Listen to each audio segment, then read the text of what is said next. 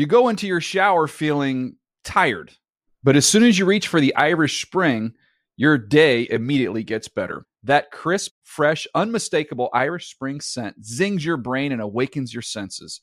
So when you finally emerge from the shower, 37 minutes later, because you pay the water bill so you can stay in there as long as you want, you're ready to take on the day and smell great doing it. Irish Spring Body Wash and Bar Soap. Fresh, green, Irish. Shop now at a store near you. This is Amy Brown from Four Things with Amy Brown. Today, healthier is happening at CVS Health in more ways than you've ever seen. It's wellness destinations for seniors, including select locations with Oak Street Health and CVS Pharmacy. It's doctors, nurses, pharmacists, and everyone in between offering quality care and support virtually in person and on the phone. It's in home evaluations through Signify Health and meeting mental health needs through Aetna. And those are just a few of the ways that healthier is happening. To see more, visit cvshealth.com slash healthier happens together. CVS Pharmacy, Oak Street Health, CVS Specialty, Signify Health, and Aetna are part of CVS Health. Eligibility and services vary by location and individual. Getting ready to take on spring? Make your first move with the reliable performance and power of STIHL battery tools. From hedge trimmers and mowers to string trimmers and more, right now you can save $50 on select battery tool sets. Real STIHL. Offer valid on select AK system sets through June 16, 2024. See participating retailer for details.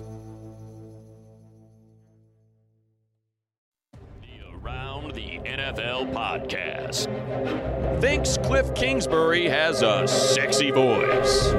Welcome to another edition of the Around the NFL podcast. My name is Dan Hanzus. I am joined in a room filled with some heroes, Chris Wesseling and Greg Rosenthal. What is up, boys? Hey, Dan.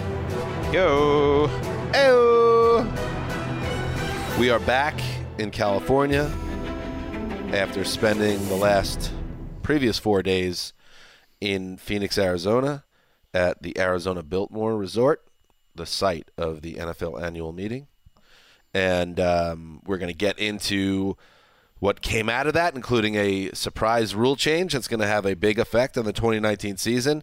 Uh, on Monday's show, of course, Freddie Kitchens, you heard from Sean McDermott. Well, today, in an interview we did over the weekend, you're going to hear from Matt LaFleur, the new head coach of the Green Bay Packers, not to mention what a, another pack show, boys. Uh, Aditi Kinkhabwala, NFL Network's own, really plugged in on the ins and outs of the Pittsburgh Steelers. We had a nice conversation with her about the state of uh, the Steelers, the locker room, and their uh, present and future. And, and there's some fun interact, you know, a different vibe between her and Marc too. I thought, which was interesting. It was a lot of interpersonal mm-hmm. um, play, and uh, it was a deep dive into the Steel City. We, you know, we go into the fish tank. We've uh, we've been in the Ravens Nest, and mm-hmm. this was uh, I don't know going into the steel mills. We're at the steel. Yeah. The, well, hey, get to work, Erica. There's a new drop to put together. It's the steel mill. Can't wait. That sounds exciting. That sounds, yeah, that sounds fun because you get to pour the molten uh, stuff into the metal thing, whatever they do. In it. Yeah, exactly. Yeah, I deal in coal, so I don't know what's happening in the steel mills. Uh, Wes is barely alive. He took a Z-Pak and uh, and combined that with some fun living, and so he's recovering uh, at a decent pace. Marc, under the weather. He meets Freddie Kitchens. He squabbles with Aditi, and now he's not here on, on our show back. Uh, so we hope to have Marc back soon before he leaves for a big trip to South Korea. So there's a lot going on. what is, what is happening? That's right an now? understatement. yes, that's that's well said and well put, and nothing else needs to be said. All right, here we go. Let's get into it. Um, oh, and also uh, we're going to talk a little bit about the breakfast. Um, uh, what are they called? What is the Coach's official- breakfast. Coach's breakfast. Uh, Greg, you check that out and have some takeaways on that. But let's start uh, with the news. That's what we do. He drinks a gallon of milk every day for strong bones. Yeah, and I think it's uh, the milk that's not pasteurized either. I think it's right out of the teat. Wow, Jay Gruden, Redskins coach on Colt McCoy, who just had a second uh, surgery on his leg that he broke uh, last Thanksgiving, I think it was. Uh, was it Thanksgiving? Yeah. Yeah, and uh, I guess he drinks Uh, wait, how much? A gallon of milk and it's unpasteurized, straight out of the what? right out of the teat.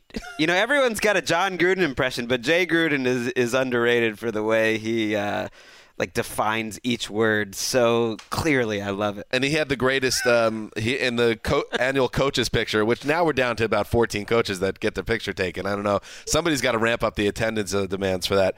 Uh, it's a, the, it, somehow the, Belichick's led to anarchy by never showing up, and now everyone else is like, "Well, if he doesn't do it, I don't have to." the photo of Jay, and I can't believe that this was the best photo. I guess 17 other guys were blinking.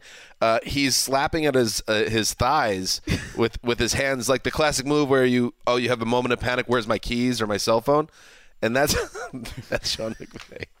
Or uh, Sean, Jay Gruden. Jay Gruden in the uh, in the team picture, the coach's picture this year. So Louis anyway, Pasteur really taking a hit here. He's taking heat.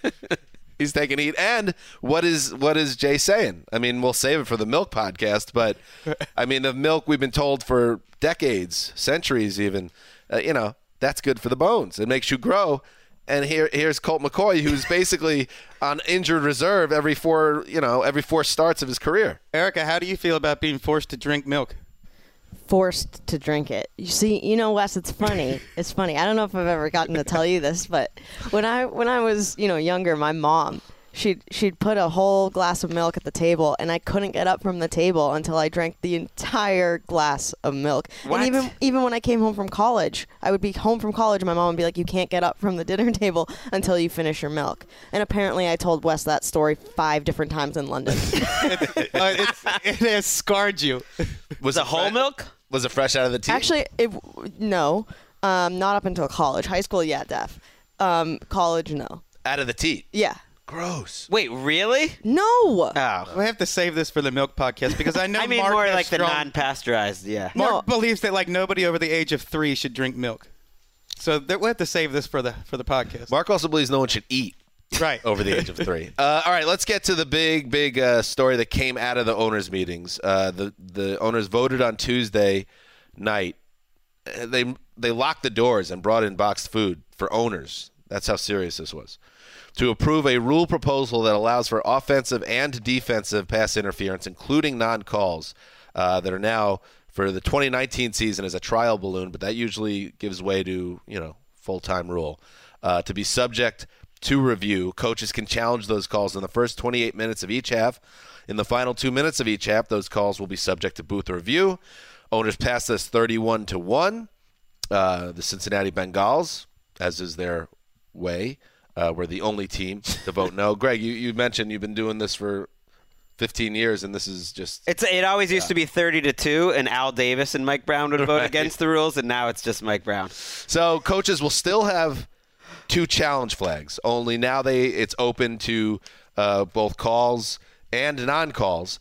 And um, Greg, we'll start with you on this. Uh, to me, I thought this was great, and I think it was a, obviously a direct um, reaction to what happened in the NFC title game. A team got essentially robbed of a chance to go to the Super Bowl, and that being the Saints, of course, on a, a no call. And this happens. It's I, I- I mean, there's no way to deny that if that play doesn't happen, No. this doesn't happen. No, because it was Sean Payton leading the way, and I think it's something because I believe this rule will stick in some form. I think it'll wind up, you know, being tweaked over the years to improve it because there will be issues. But Sean Payton was getting back slaps. He was hugging with Gayle Benson, and the other coaches and owners were saying what a important job he had in kind of leading the way. Mike Tomlin was part of it. Bill Belichick was, and I think that's cool because I think that's a unique thing about the NFL over the last 50 years. They're always looking for better ways to improve the product and improve fairness. And yes, there's going to be some issues that come up with this. Uh, but ultimately, I think you want to get the calls right. And that as the technology keeps improving, this was always a bit of a blind spot in the review process. I like that they're not allowing the amount of challenges that you're allowed to take to go up. So coaches are still going to have to be careful what they do and what they don't challenge.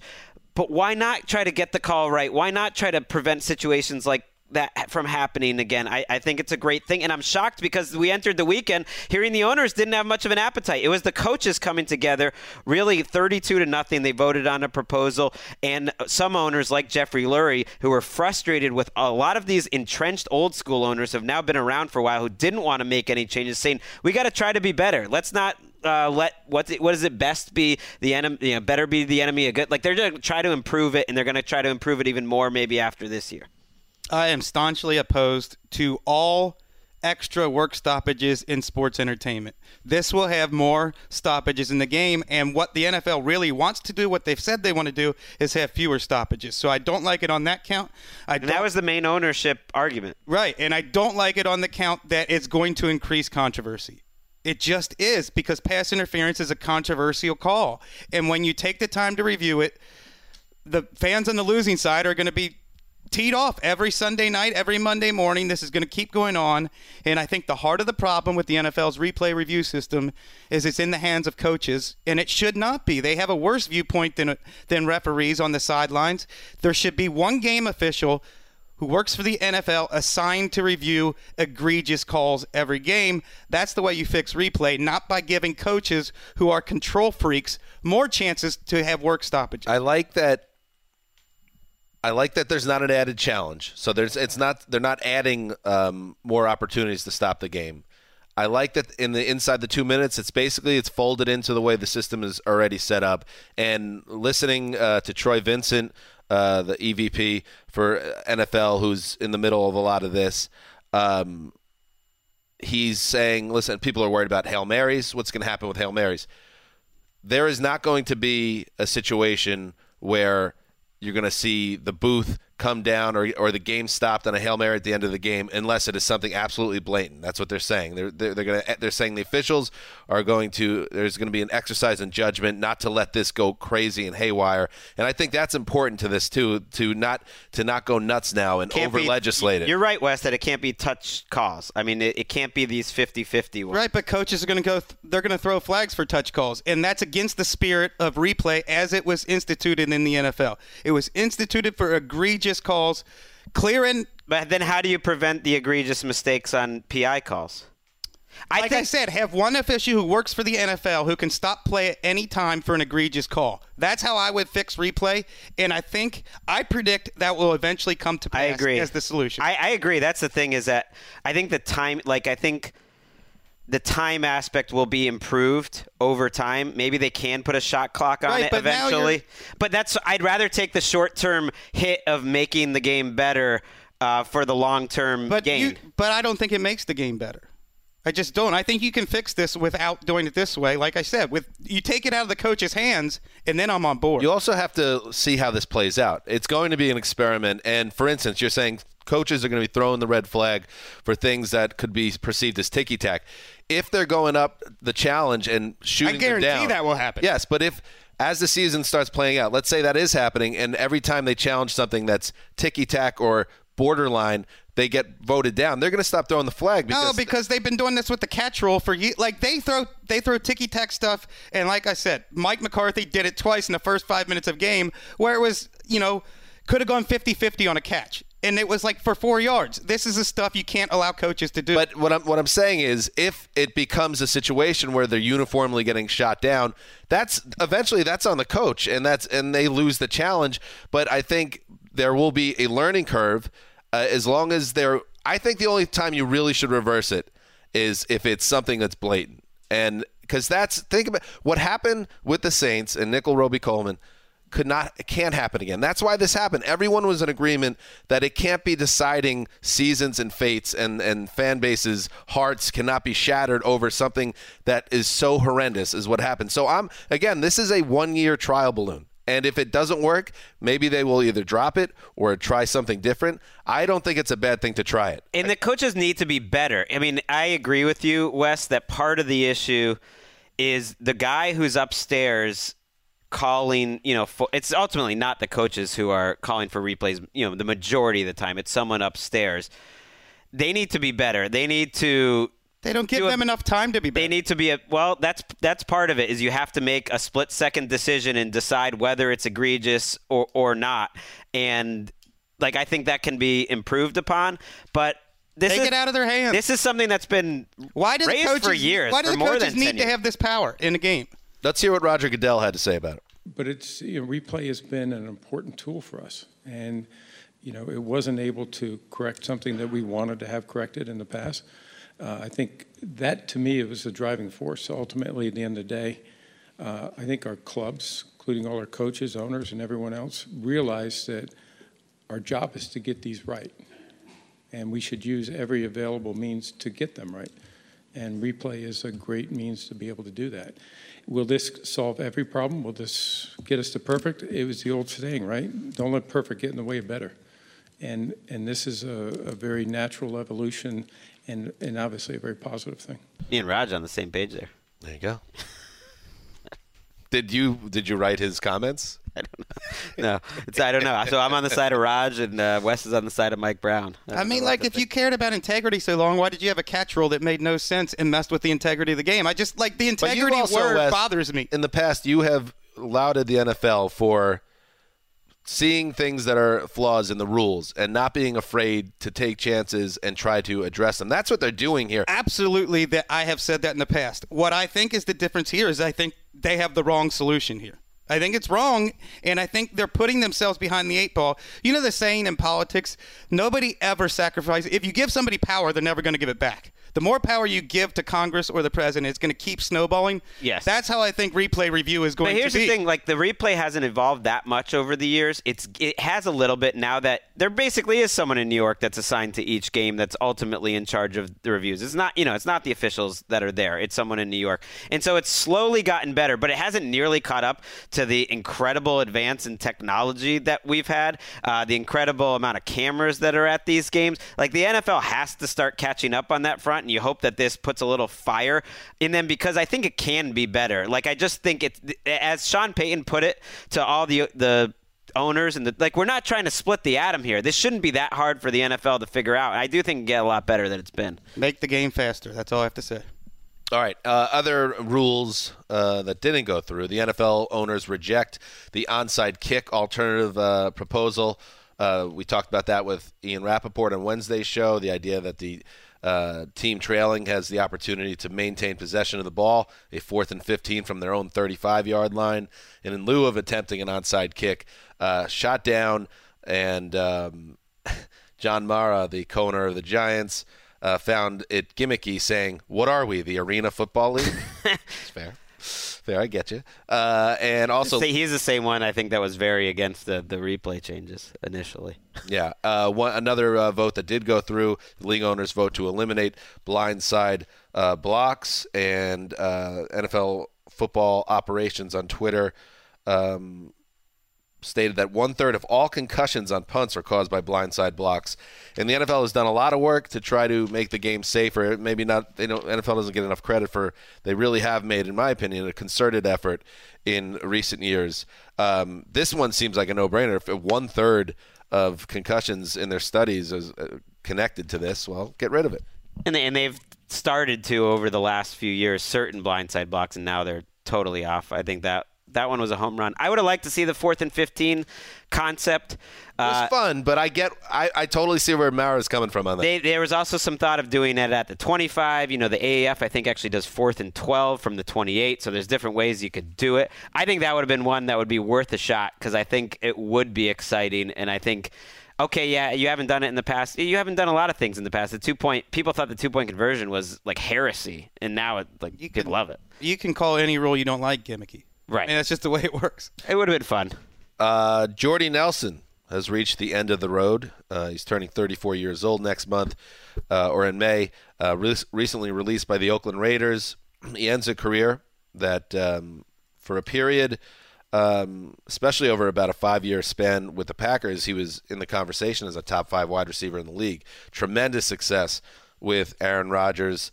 Finishes his career with 613 catches for over over 8,500 yards and 72 touchdowns. Wes, there was an ACL tear in there that took away a year of his prime, and he faded obviously very quickly. Uh, not a Hall of Famer, but one of the best receivers of the decade.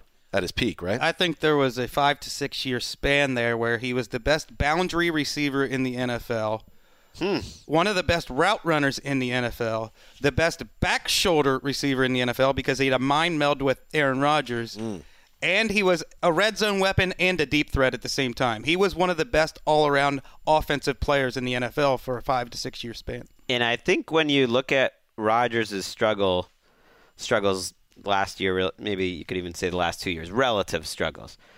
You know, part of it is losing that mind meld with Jordy and Jordy not being the same, and James Jones and Greg Jennings in that group. My, I was talking to Michael Cohen, who writes for The Athletic, and he was saying how, you know, Rodgers would sometimes call audibles in games uh, for plays that they hadn't had in their playbook for three years and that you know that would that's the type of thing that would drive Mike McCarthy crazy.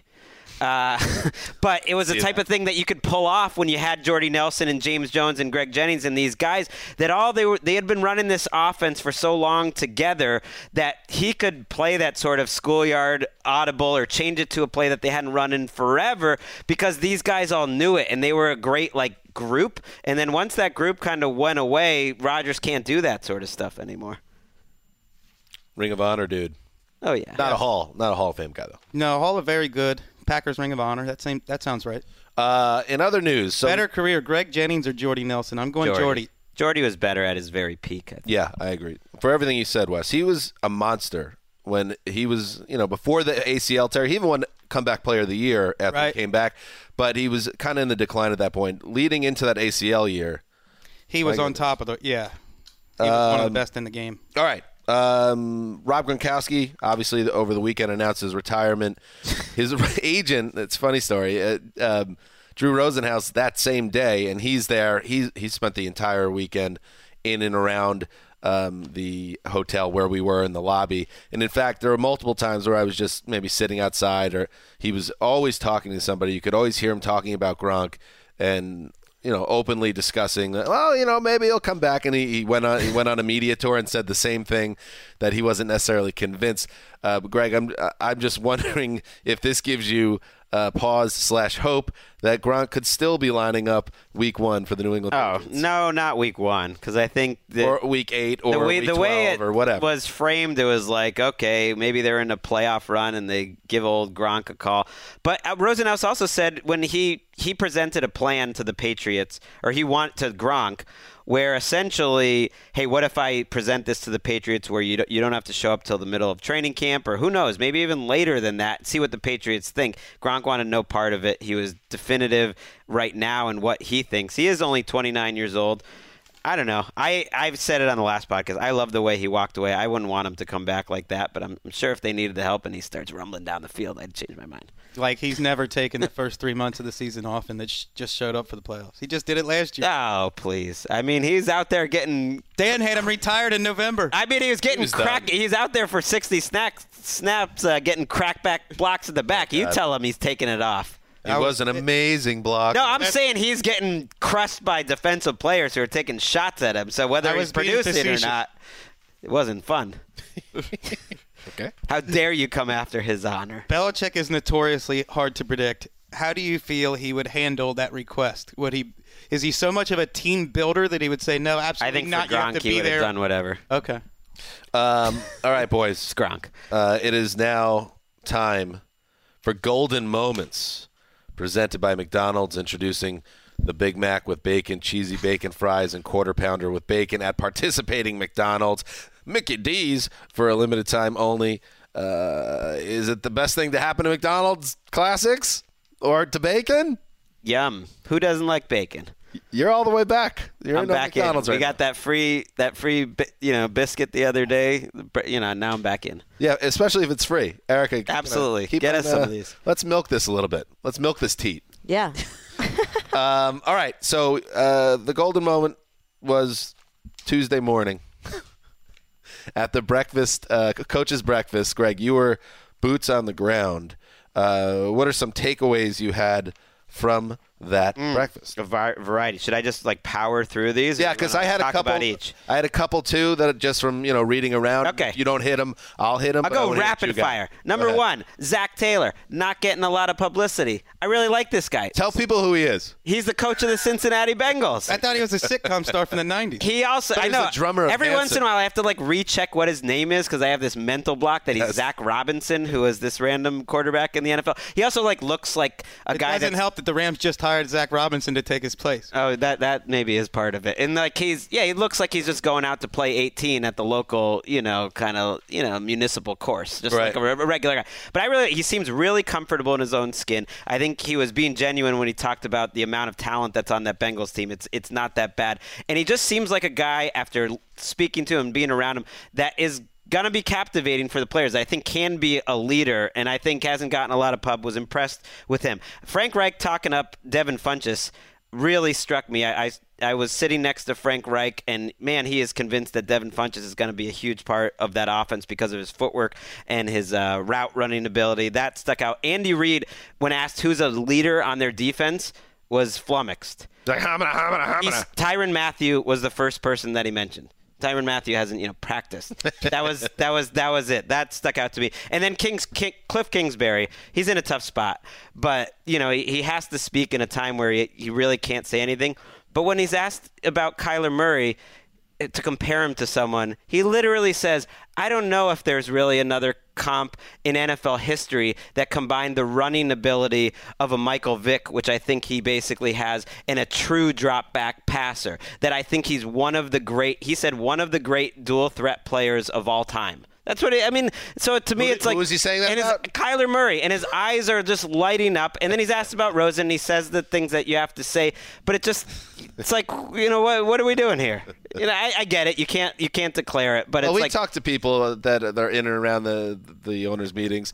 Everyone knows it. That Yeah. this is what's happening. The, the, Kyler Murray is their quarterback, and Well, let's wait and see if it happens.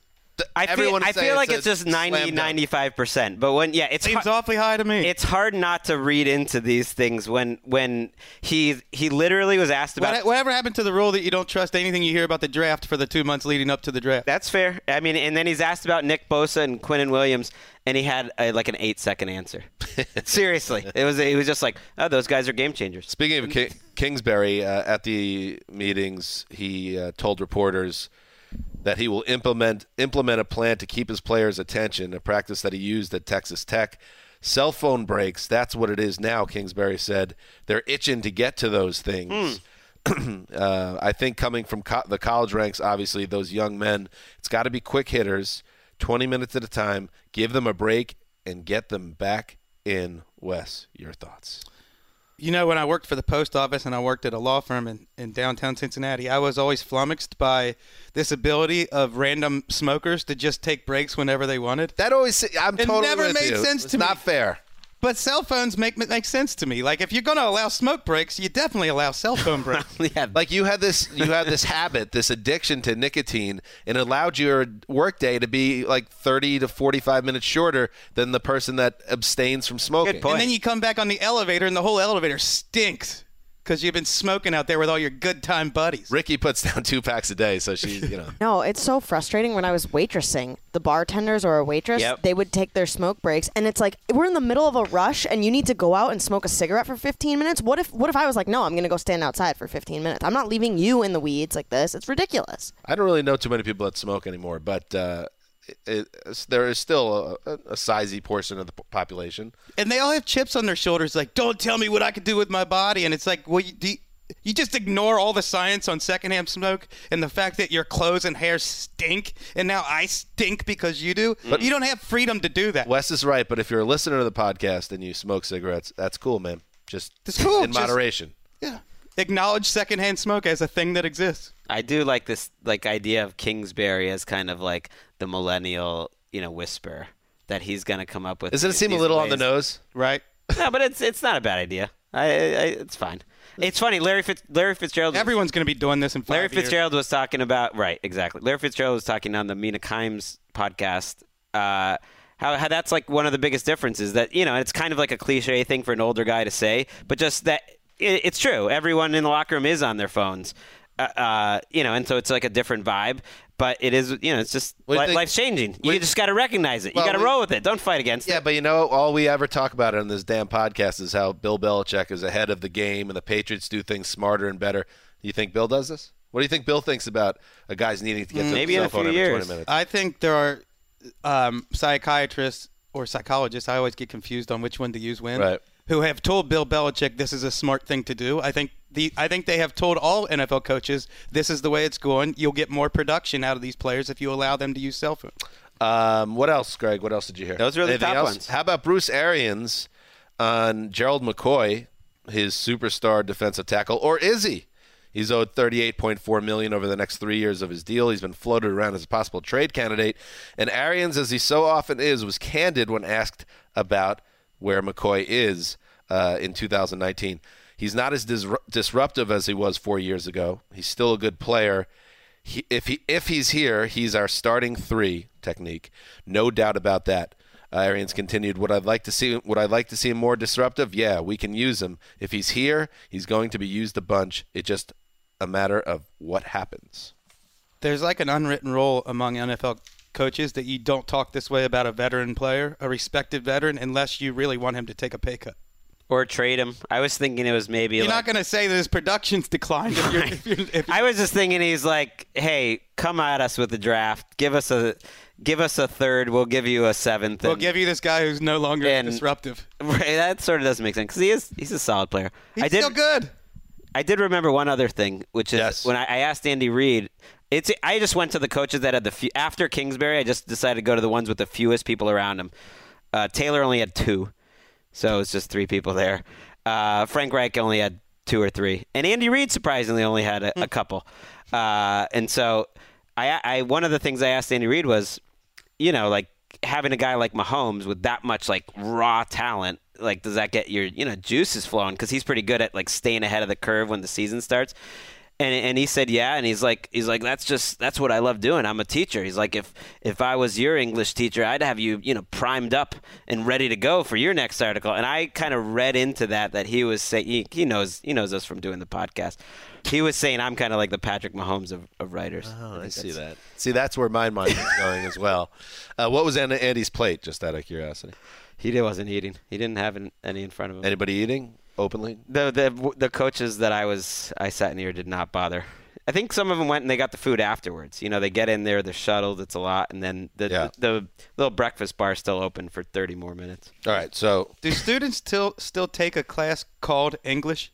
Of course, yes. It's not called something else. I believe it's English class. Seems still, but weird I, I'm a call it little. uh, English, yeah, I need to. I have young, young children, and I'm like 20 years out of high school, so I'm not the best person to ask. But I think it's probably still a thing. We would have heard about it. Just feel like it would be called communication or something else by now.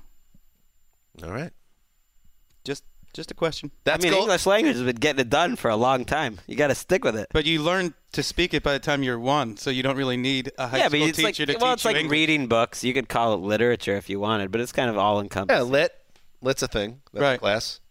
Those are golden moments uh, presented by McDonald's and that gorgeous new cheeseburger with bacon. Um, all right, as we promised, here he is, Green Bay Packers coach Matt LaFleur. All right, we are very excited to have a new head coach, the new head coach of the Green Bay Packers, Matt LaFleur. Welcome to the Around the NFL podcast. I appreciate you guys having me. Mm. We like to kick it off with a little rave music. Does this match your sensibility as a man at all? Oh yeah. Yeah, I understand. Well, you know, right off the bat, um, you are a- a rookie head coach. Rookie mistake. You show up. You are very dressed up for the owners' meetings. Andy Reid we had here last year, and he wore like an open Hawaiian shirt and khaki shorts. um, you are well dressed. Are you going to rectify that in the future, or are you going to show up other coaches by being the best dressed coach at owners' meetings? What's Oh, your angle here? Jason Wahlers definitely set me up for for this. So Yes, like I- it's all his fault. All right, the Packers PR got you there. So, all right, here we go. You have a great history with football, but it all started with the Omaha beef of the National Indoor. Take us through your time with the beef. That was very a very very interesting experience. Now, what league are they in? Uh, I don't even know if that league still exists. It was is slash was. Indoor Football League. That's correct. The Okay. NIFL. And you were the quarterback? Yeah, I was more of the backup, but uh, I got a, a few opportunities to go in there and it's run around. What's the uniform uh, look like when you're the Omaha Beef? What was the, the color it was breakdown? black and orange. Okay. Do you remember that Lady Gaga dress you wore at the Grammys like five years ago? It was just all meat. It was like a Oh, meat yeah. dress. Did, It yeah. Oh, yeah. Maybe something like that. I can imagine. We did have the rump roasters as the uh, the dance team. Really? that is amazing. so now you're in a slightly more high profile position as Aaron Rodgers is head coach. Well, I mean, is that Rodgers is a living legend essentially uh, in Green Bay and one of the greatest quarterbacks ever. Is there is there any level of intimidation walking into the job when Aaron Rodgers is the guy? No, more excitement. I mean, Yeah. to have a guy to that has that ability. I mean, these jobs just don't come open. So I'm very excited to get get that opportunity to work with him. When you become like the Green Bay Packers head coach, do you suddenly have like, is your phone blowing up? Like, is Brett Favre reaching out to you saying welcome to town and stuff, or or, or no not? Brett Favre. I'm still waiting on that one. Come on, Brett, pick When- up the phone. When you watch, uh, go back and watch what Aaron Rodgers did last year. Do you see a guy you're you're still confident? I've got the best quarterback in the NFL. Yeah, his he's certainly got all the talent, and I just again, it's looking forward to that opportunity to really sit down and get into the football component, and uh, you know, try to teach him our system. You have some history with quality quarterbacks. You were um, QB coach of Matt Ryan his MVP year, uh, Jared Goff, uh, Marcus Mariota, and now Rodgers. You've had pretty good luck, uh, or you've been surrounded by some really high level quarterback talent, but really nothing at this level. I mean, is Rodgers the type of guy? And I know last year was a big disappointment. Uh, for everyone involved, but is, is Rodgers the type of guy like you? Anything's possible because we have that guy in the building. Yeah, you feel really confident with when you got a guy at that Yeah. of that caliber at that position because we know that is definitely the, the, in my opinion, the most important position in all of sports because they got the ball in their hand on, on every on every play. So um, certainly. It's not just about Aaron Rodgers, though. It's about our football team, and I think we've got a lot of pieces there t- to work with that, um, and some young pieces that we're really excited about moving forward. Is there one coach that you've been with in the past that prepared you more than any other to become suddenly you're a head coach? It's like the job is completely different than anything you've done before. Who prepared you? Um, you know, you take pieces from all the guys that you worked with, but being in LA with Sean uh, for one season and, and being so close to him and watching him implement his culture into the Rams, that I, I certainly took a lot from that experience. I, I noticed during the combine, because you talked about, you also worked with Kyle Shanahan. Of course, you were on his staff with Sean McVay. But you know, a lot of people got to know you. You know, when you were with the Rams. I, I kind of noticed though, you sounded a little competitive in terms of the age that you said you were. You were better. You were uh, better looking than you are old. Like like that you're. Whoa, like, thank you.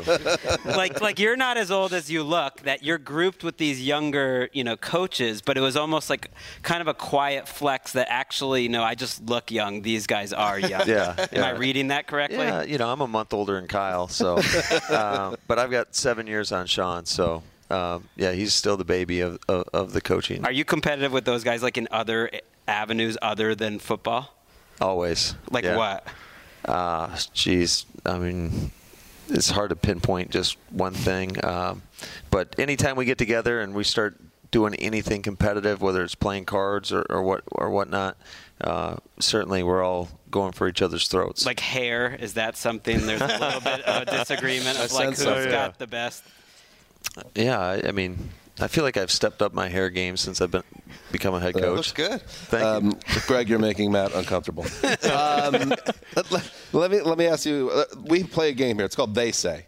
Mm-hmm. Okay, we're not saying it, but other people they say it. They say yes, you have Aaron Rodgers, and yes, you did a nice job building up that defense from uh, Mike Pettine. Uh, with the big signings of free agency, but they say you guys are not doing enough to build around Rodgers with offensive playmakers in free agency. What do you say to those people that say that? How, how dare they? First of all, Hey, you're not going to please everybody. So um, I think Goody and his staff did an awesome job going out and getting some some uh, you know, key players for us, and it really opens up the draft for us, you know, as as a entire football team. Or you know, when it comes to Goody, like, is it annoying when media people call him that when we don't know him? We saw You that as a him- question, like during the combine. Someone called him Goody, and that just seemed a little little presumptuous to odd. go with the nickname if we have no relationship. Overly with him. familiar. Well, pronounce his last name. Gutekunst. Gutekunst. Yes. Gutekunst. it's easy. People don't know how to do it. Uh, it says here we did some research. You were a substitute math teacher in local high schools, and uh, also a graduate assistant at Saginaw Valley State. Is that right? Kind of. kind of right. I once got a 39, 39 in a state mandated uh, math test in high school. Does that, I mean, could you possibly respect me less because you're a guy with a math background? Does that change how you think of me a little bit? No, I, I Oh, that's think cool. yeah, I think the world to you. I just Wow. I'm not that was that was very. That felt genuine. real. It's unconfirmed that he thinks about you at all, but that you know. Uh, I had a question about Aaron Jones. Should we expect to see him featured a little bit more than he's been in the past? Yeah, I'm, I'm really excited about him. I, I- but I think anytime at this level, you better have multiple backs that can can uh, you know carry the workload for you because it is that is a pretty physical position and um, just kind of like what we did last year with, with Tennessee and, and then going back to um, Atlanta with you know Devonta and Tevin Coleman. I, I think you're at your best when you when you can rely on multiple people at that position. I mean, the Packers fans for so long had the same offense with with Aaron Rodgers. What would be different? It, what would be in, in terms of identity or what you'd want to stress? What would be different this coming season? Uh, I- I just think you'll see a lot more condensed formations, probably more motion than than you've seen in the past. Did, when we Dan asked about free agency, was part of that equation that it was a little less active in terms of the skill position, almost like a vote of confidence in the guys that you have there, uh, especially like the the rookie receivers that had pretty good production. Uh, you know, for guys drafted a little. I didn't say that. They said that. They said Yeah. Yeah. Yeah. Oh, actually, you did. Oh, okay. Go ahead. No, uh, no. Certainly, when you watch the tape, those three young guys, and then you combine them with a Davante Adams. I mean, you- you're pretty excited about what, what you got to work with right there. All right, it's time. Mm. It's the crucible. It's the All right. speed round. It's the lightning round. Whatever you want to call it. It's real. Vaunted. You ready? I'm scared. Here we go. Matt LaFleur. Let's hit it, Ricky. Best movie ever. Gladiator. Last movie you saw in a theater. I can't Gladiator. remember. Uh, the last episode of Sopranos. Did Tony die? Yes. You say that with certainty. Yeah, I, I've never watched that. Oh, okay. uh, is the podcast industry worthy of respect? Absolutely. Best decade for hip hop. Oh, it's got to be 90s. Yeah. Ooh. DMX. Netflix and chill, or a hot night on the town. Netflix and chill. Worst demise: a submarine catastrophe or a grizzly bear attack. It's a tough one. We have to go Grizzly attack. Wow. Uh, Cardi B, overrated, underrated, properly rated. Overrated. Favorite, like it. Fa- Don't like favorite, it. favorite athlete growing up. Ooh. Uh, Michael Jordan. Best bar food. Cheese curds. Interesting right. choice. Like Nice that. Like that. flavor. Beer of choice. Uh, Miller Lite. Who will sit on the Iron Throne? Do you know what the Iron I do not know what that means. His face just went ashen. Greatest meat product. Uh, filet. That's right. No. Does life exist beyond our planet? Probably. Okay. Good answer. There we go. I like it.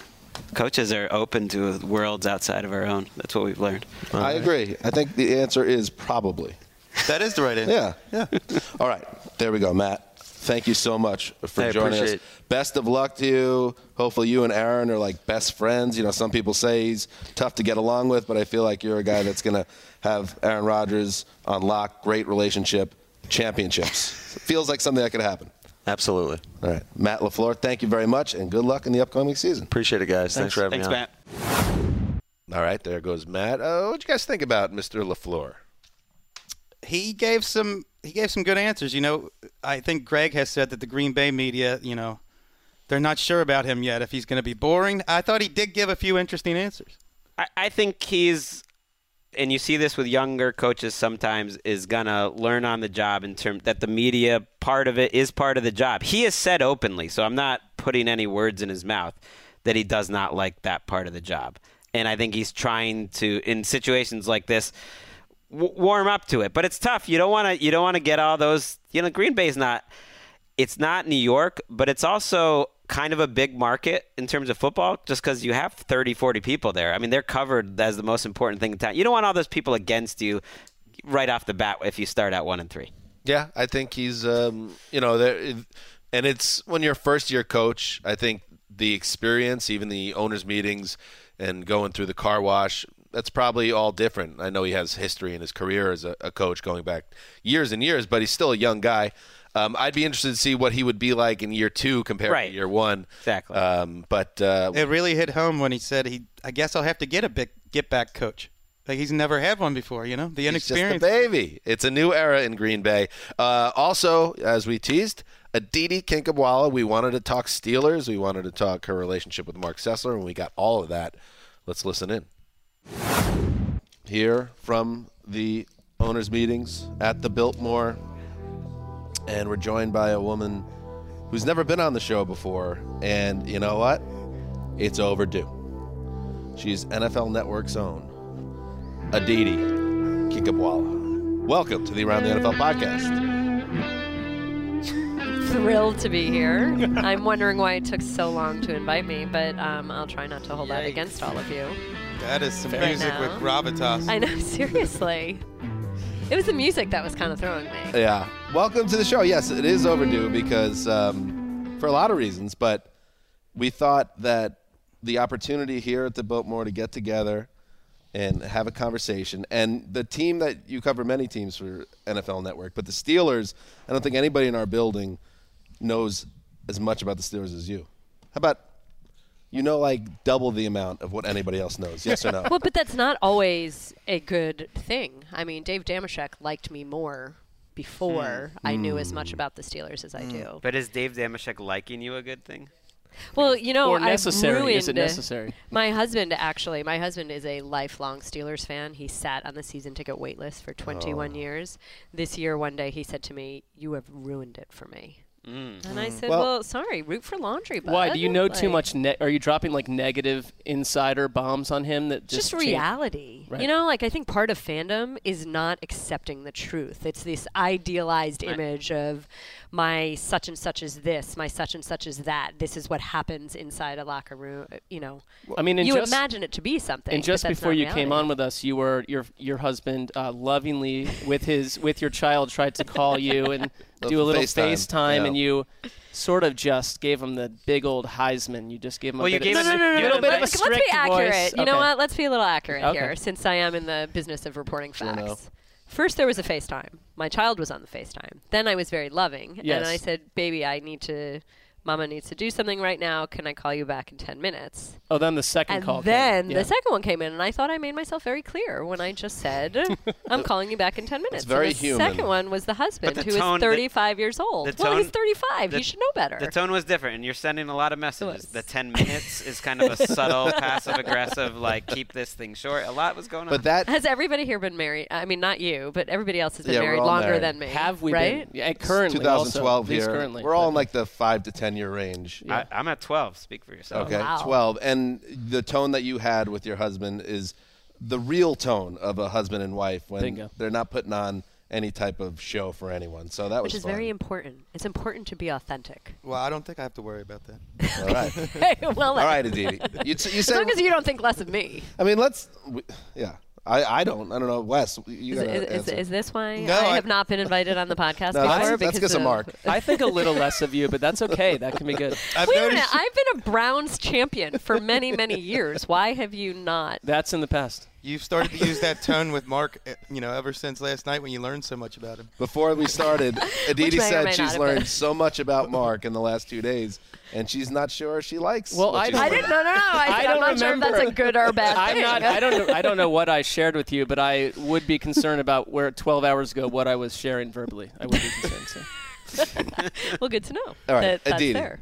here we go. Let's get into it because, and, and that's a fascinating little nug. We call it on the show a la ravil magnifico when someone says something without maybe even realizing. Your husband, a lifelong Steelers fan, no longer interested in season tickets. No, and, no, no, no. That's not. That's going a little too far. But it, it, he's not happy with what he sees slash hears from his wife. Now, let's talk about reality because Le'Veon Bell no longer with the team, Antonio Brown no longer with the team. Both of them had negative things to say about the quarterback on the way out the door.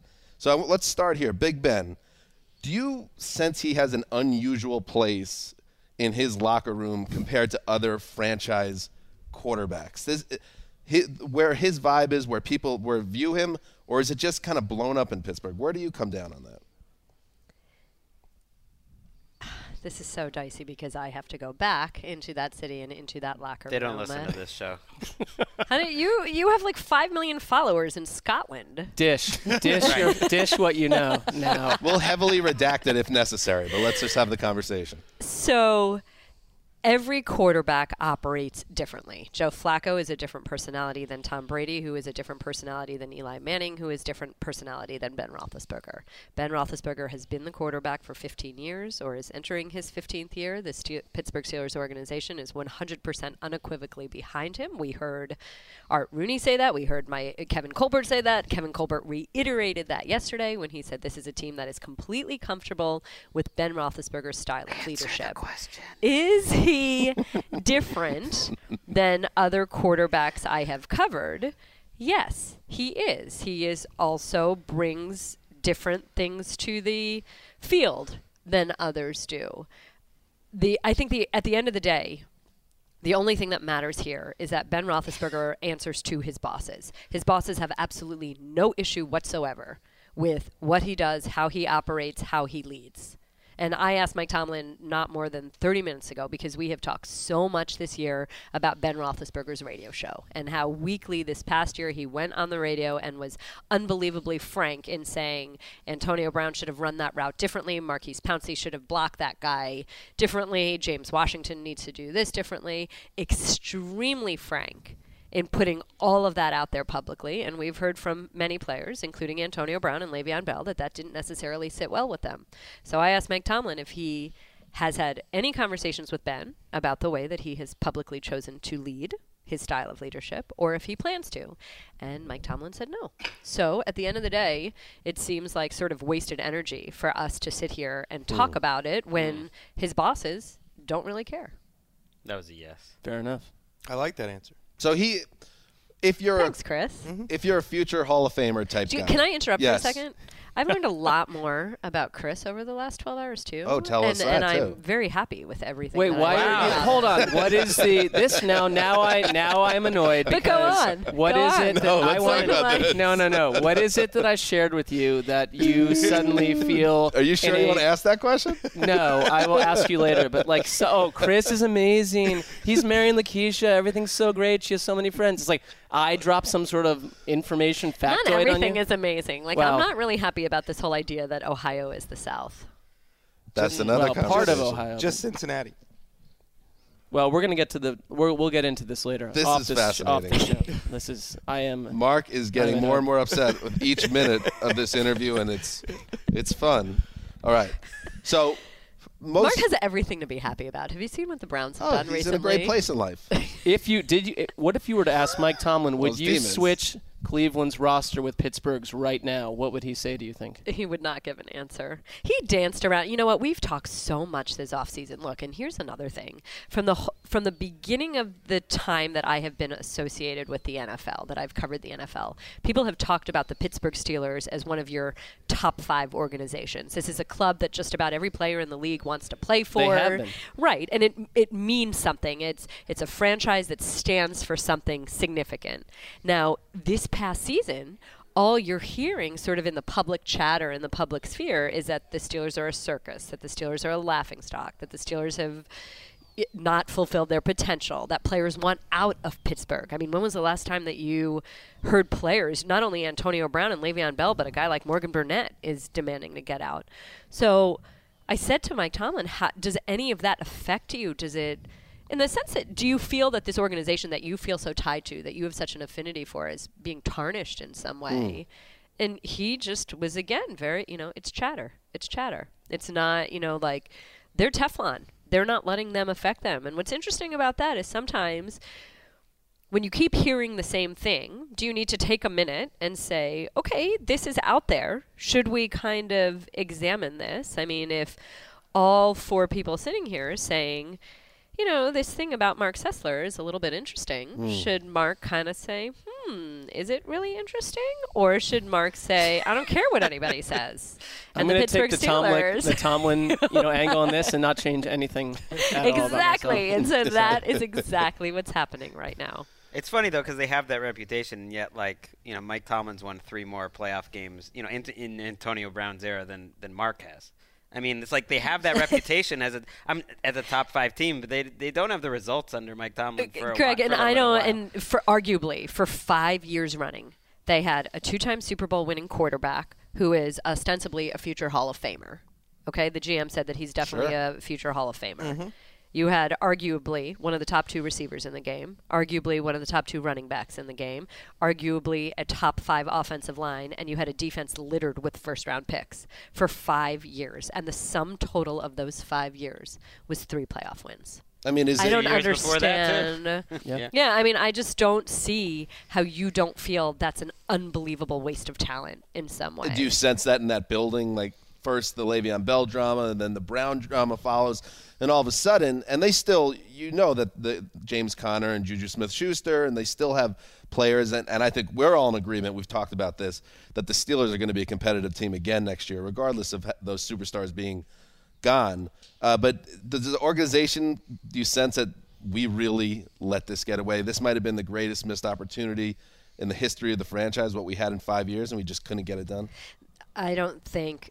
I hear that from players. Yeah. But I also hear right now from players just a sense of relief. Because if there's anything the New England Patriots have shown the rest of the league over the last five years, it doesn't really matter what your star power is. It's far more about the buy in, it's far more about everybody being willing to accept a role and work towards a common goal. And uh, you look at that Patriots team, and this past year, Rob Gronkowski was a shell of himself, essentially. But, I mean, Tom Brady is the greatest of all time, but who else is really, truly a transcendent player on that team? And meanwhile, the Steelers had all these transcendent players and couldn't do anything. So, and Mike Tomlin talked about that today too. You know, he reiterated a line that he said the at the end of the season, "We don't want hostages, we want volunteers." And he also said it's really, really important to get good guys who want to do what we want to do and check our boxes. And if not, then we'll just part ways. And so maybe this is a recognition that the sum of the team is much greater than the individual parts. You and while they had individual parts. Sorry, no, but the mean to cut last thing that I would say is that I Yeah. do believe that leadership fosters I think, and this is something I talked about at length with John Harbaugh yesterday, and it's sort of a chicken and an egg thing, right? Do you get the right kind of guy, and therefore you have the right personality team, or do you get a guy and do you mold him into the kind of guy that you want, or is it some sort of mix of that? And have the Steelers enabled and allowed guys to sort of turn into me, me, me guys? Because I'll tell you this: Antonio Brown was not anything like what he was this year. I I mean, mean, he has we have seen a personality change. The change. GM, who hmm. I like to call Kevin Colbois. Colbert. I know, but I don't agree with how he. I've never heard his you say that before, I just feel I've that way about that. him. But like, he's always like, "Oh, there's no drama." Like, we disagree with the idea that there's drama. It's like, okay, but everyone on, watching Kev. the Steelers from the outside feels the drama was the evil ingredient that separated star power from this roster. You, and you know what's so funny about that? Because I was listening back to so Mike Tomlin, when he comes to the owners' meetings, does this little session with just local reporters, and I have been invited to that the last two years, Humble which brag. was no, it was sort. Of, it's not even a humble brag. It's just I'm lucky, and I am on tender hooks that it doesn't get taken away because of whatever we may happen to say in this podcast. But Fair. last year, you know, it's sort of a free flowing. He's a little more relaxed. You know, we talk for about 20, 25 minutes, whatever, and it's a very small group, and we sit around a table. So last year, I said to him at the end of the you know session, I said, "Well, you know, next year, I'd appreciate a little less drama. I'm not sure I mm. can take it." And he said back to me, "I'm not worried about you." But I foresaw this Fair. coming. I mean, a year ago. Yeah. And I actively said at that time last year, less drama Mm. would be good this year. We only saw more drama, but now this year, here's the key. Doesn't Mike more Tomlin drama mean more Aditi on television? I suppose, but you know what? Here's the truth about More stern this. phone calls to husband. I'm about to go on live. Please stop calling me on multiple devices. You know, guys, this is such a, uh, professionally speaking, it's great for us when there are things to talk about and when people are fascinated by whatever it is you are talking about. But I'll tell you very, very honestly, when I got it, when I fell in love with this game, when I fell in love with journalism, when I got into this, it wasn't stories like this that got me going. And while, sure, in some ways this is nice for my career that people are fascinated by what I am talking about, it's not any fun to talk about this. Who wants to talk about guys who It's miss all negative. walkthroughs? And, yes, Another and great not. answer, Aditi. Wow. That's just a I think that's the only two Thank things Wes you. has said in this. Oh, Wes is just building. just mo- I do have a question. Aditi and Wes. Uh... Go ahead. You jealous? You jealous? no, I just like I, I can see where it's going. we, talk, we talked about how the players felt about Ben Roethlisberger. How did the players feel about Le'Veon Bell and Antonio Brown by the end of the year? I don't think, you know, at no point has anyone thought that Le'Veon Bell or Antonio Brown is a bad teammate or a bad guy to play with or not a hard worker or not to say that that's what they think of Ben. This, these are two separate questions. But uh, there's never been any negative thought. I think that what happened at the end with Antonio just became a little bit too ridiculous. And I think the team itself You're referring to lost its appetite. mustache. Appetite. What? With, The blonde well, with all, with Yeah. the appetite for any of this. I mean, you heard Jesse James go to Detroit, and he played for his hometown team, the Steelers. It was a dream, and he got to Detroit, and he said, "You know what? It was just time to get away from the drama." And you have Ramon Foster, who's one of the Well, leaders and of the that team offense. paid him way more money than the Steelers would have ever and paid. had It's plans always to funny use when they make him. these little Well, and had plans to use him in m- a variety of ways that are greater than the way the Steelers used him. Sure, there are multiple reasons, but he still said that. You know, it, and it's the same thing that I would say to you that being around all of that week in, week out, the constant, it's exhausting. It's tiring. Mm. And there's not that lift of th- there's an energy any reporter who regularly spends time in a locker room and tells you that he or she doesn't care if the team wins or loses is full of it. Because a winning locker room is always a better place to be. People are in a better mood. They're more gregarious. They have more time for you. The question asking is not so onerous. Mm. it's always better to be around a happy team. Well, final question, because it kind of ties into what you're saying. You saw the storm clou- clouds gathering entering 2018. It played out that way.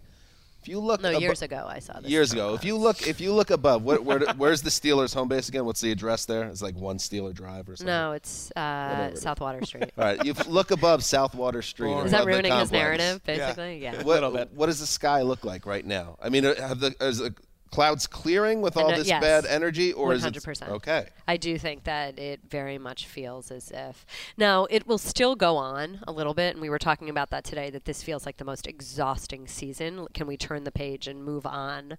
But until Ben Roethlisberger speaks, because as you referenced, Ben Roethlisberger has taken quite a beating on the national stage Mm. for his leadership, for his style, his personality.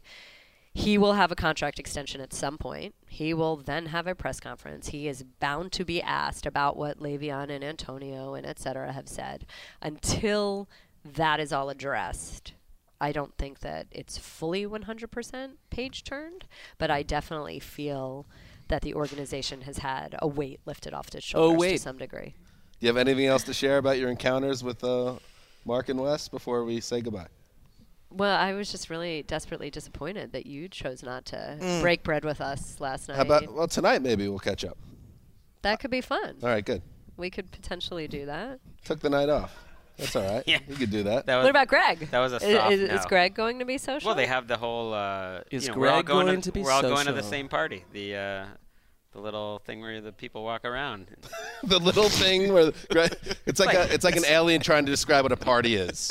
It's like, what- hey, how would you describe it? It's like, hey, it's Bill Belichick and Matt Patricia that- eating eating uh, sushi. Well, you significant know what you missed yesterday, Greg, is that it was indeed Bill Belichick and Matt Patricia sitting I'll just see a 'em table away from I'll us, and Marc was gathering courage to go talk to Bill Belichick about all the letters that he wrote him as a young man. And I was told by Lindsay Rhodes, like, no, like when the moment happens and suddenly you have a chance to meet your young hero, don't go pursue that person. Wait till later. It's like, okay, now that's not going to happen. So it's What? bad He's like- he's like, now I've gathered too no, much but you know courage. what? Talking about breaking people, destroying people's dreams. Yes.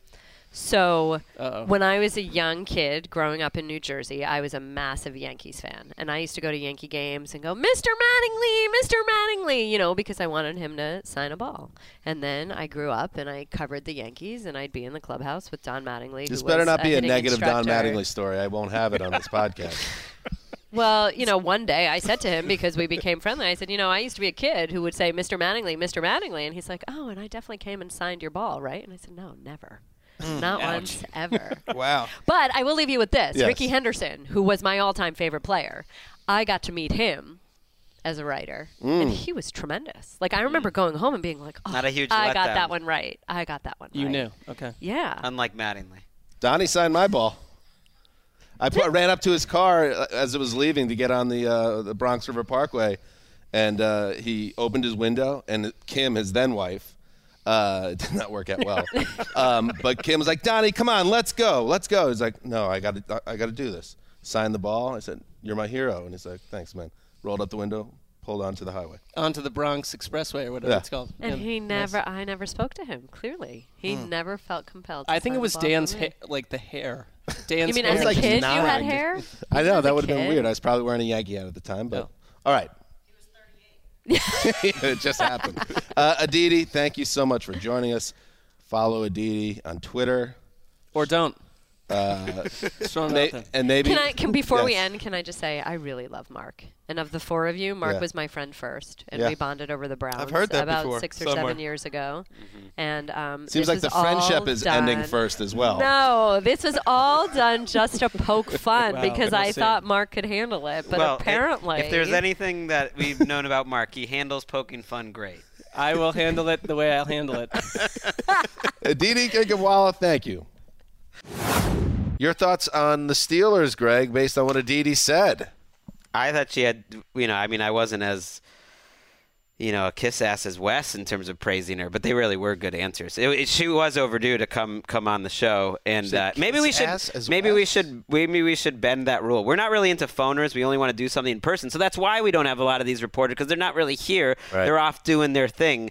Uh, but I thought she provided a lot of good context. You could read between She- the lines with something. She towed the line with the Mattingly comments, and, and I'm still deciding whether she'll be back on the show. You could call me a kiss ass, but I I'm really kidding. I'm kidding. appreciated how deep she was willing to think on these issues and consider it from multiple angles. Gave nuanced answers. Very right. deep. You're right. Very deep, thoughtful answers. All right. Good stuff. Um, great stuff, in fact. That's our Wednesday show. We'll be back on Friday um, with more action. It's going to be a wild show on Friday. We haven't planned it yet, but I feel like whatever we come up with, people are going to be happy. It's our annual Bacchanalia episode where just things get insane. Not much clothes being worn, just it's wild. It's just Erica, you you're like Matt LaFleur in a way. This is all new to you. You've never been a part of our Bacchanalia show, uh, so get ready. all right, that's it. This is Dan Hanzus signing off for the mailman and the old boss and Ricky Hollywood behind the glass. Thank you to everybody for listening, and come on back for the Bacchanalia. Still Friday pressure.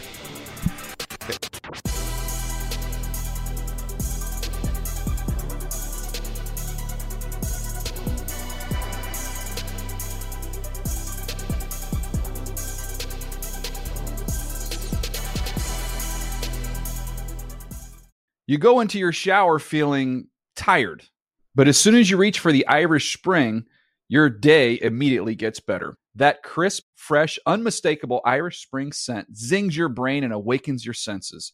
So when you finally emerge from the shower, 37 minutes later, because you pay the water bill so you can stay in there as long as you want, you're ready to take on the day and smell great doing it. Irish Spring Body Wash and Bar Soap. Fresh, green, Irish. Shop now at a store near you. Getting ready to take on spring? Make your first move with the reliable performance and power of STIHL battery tools. From hedge trimmers and mowers to string trimmers and more, right now you can save $50 on select battery tool sets. real STIHL. Offer valid on select AK system sets through June 16, 2024. See participating retailer for details. Open a limited time 11 month certificate at Kemba Financial Credit Union. At 5.25% APY, it's more than triple the national average, plus, it's a safe and secure way to grow your money. Visit your local branch or kemba.org slash CD for details. Offer expires May 31st, 2024. APY equals annual percentage yield. Restrictions apply. $500 minimum and $250,000 maximum deposit. Advantage status required. Comparison based on bank rate average. Federally insured by NCUA.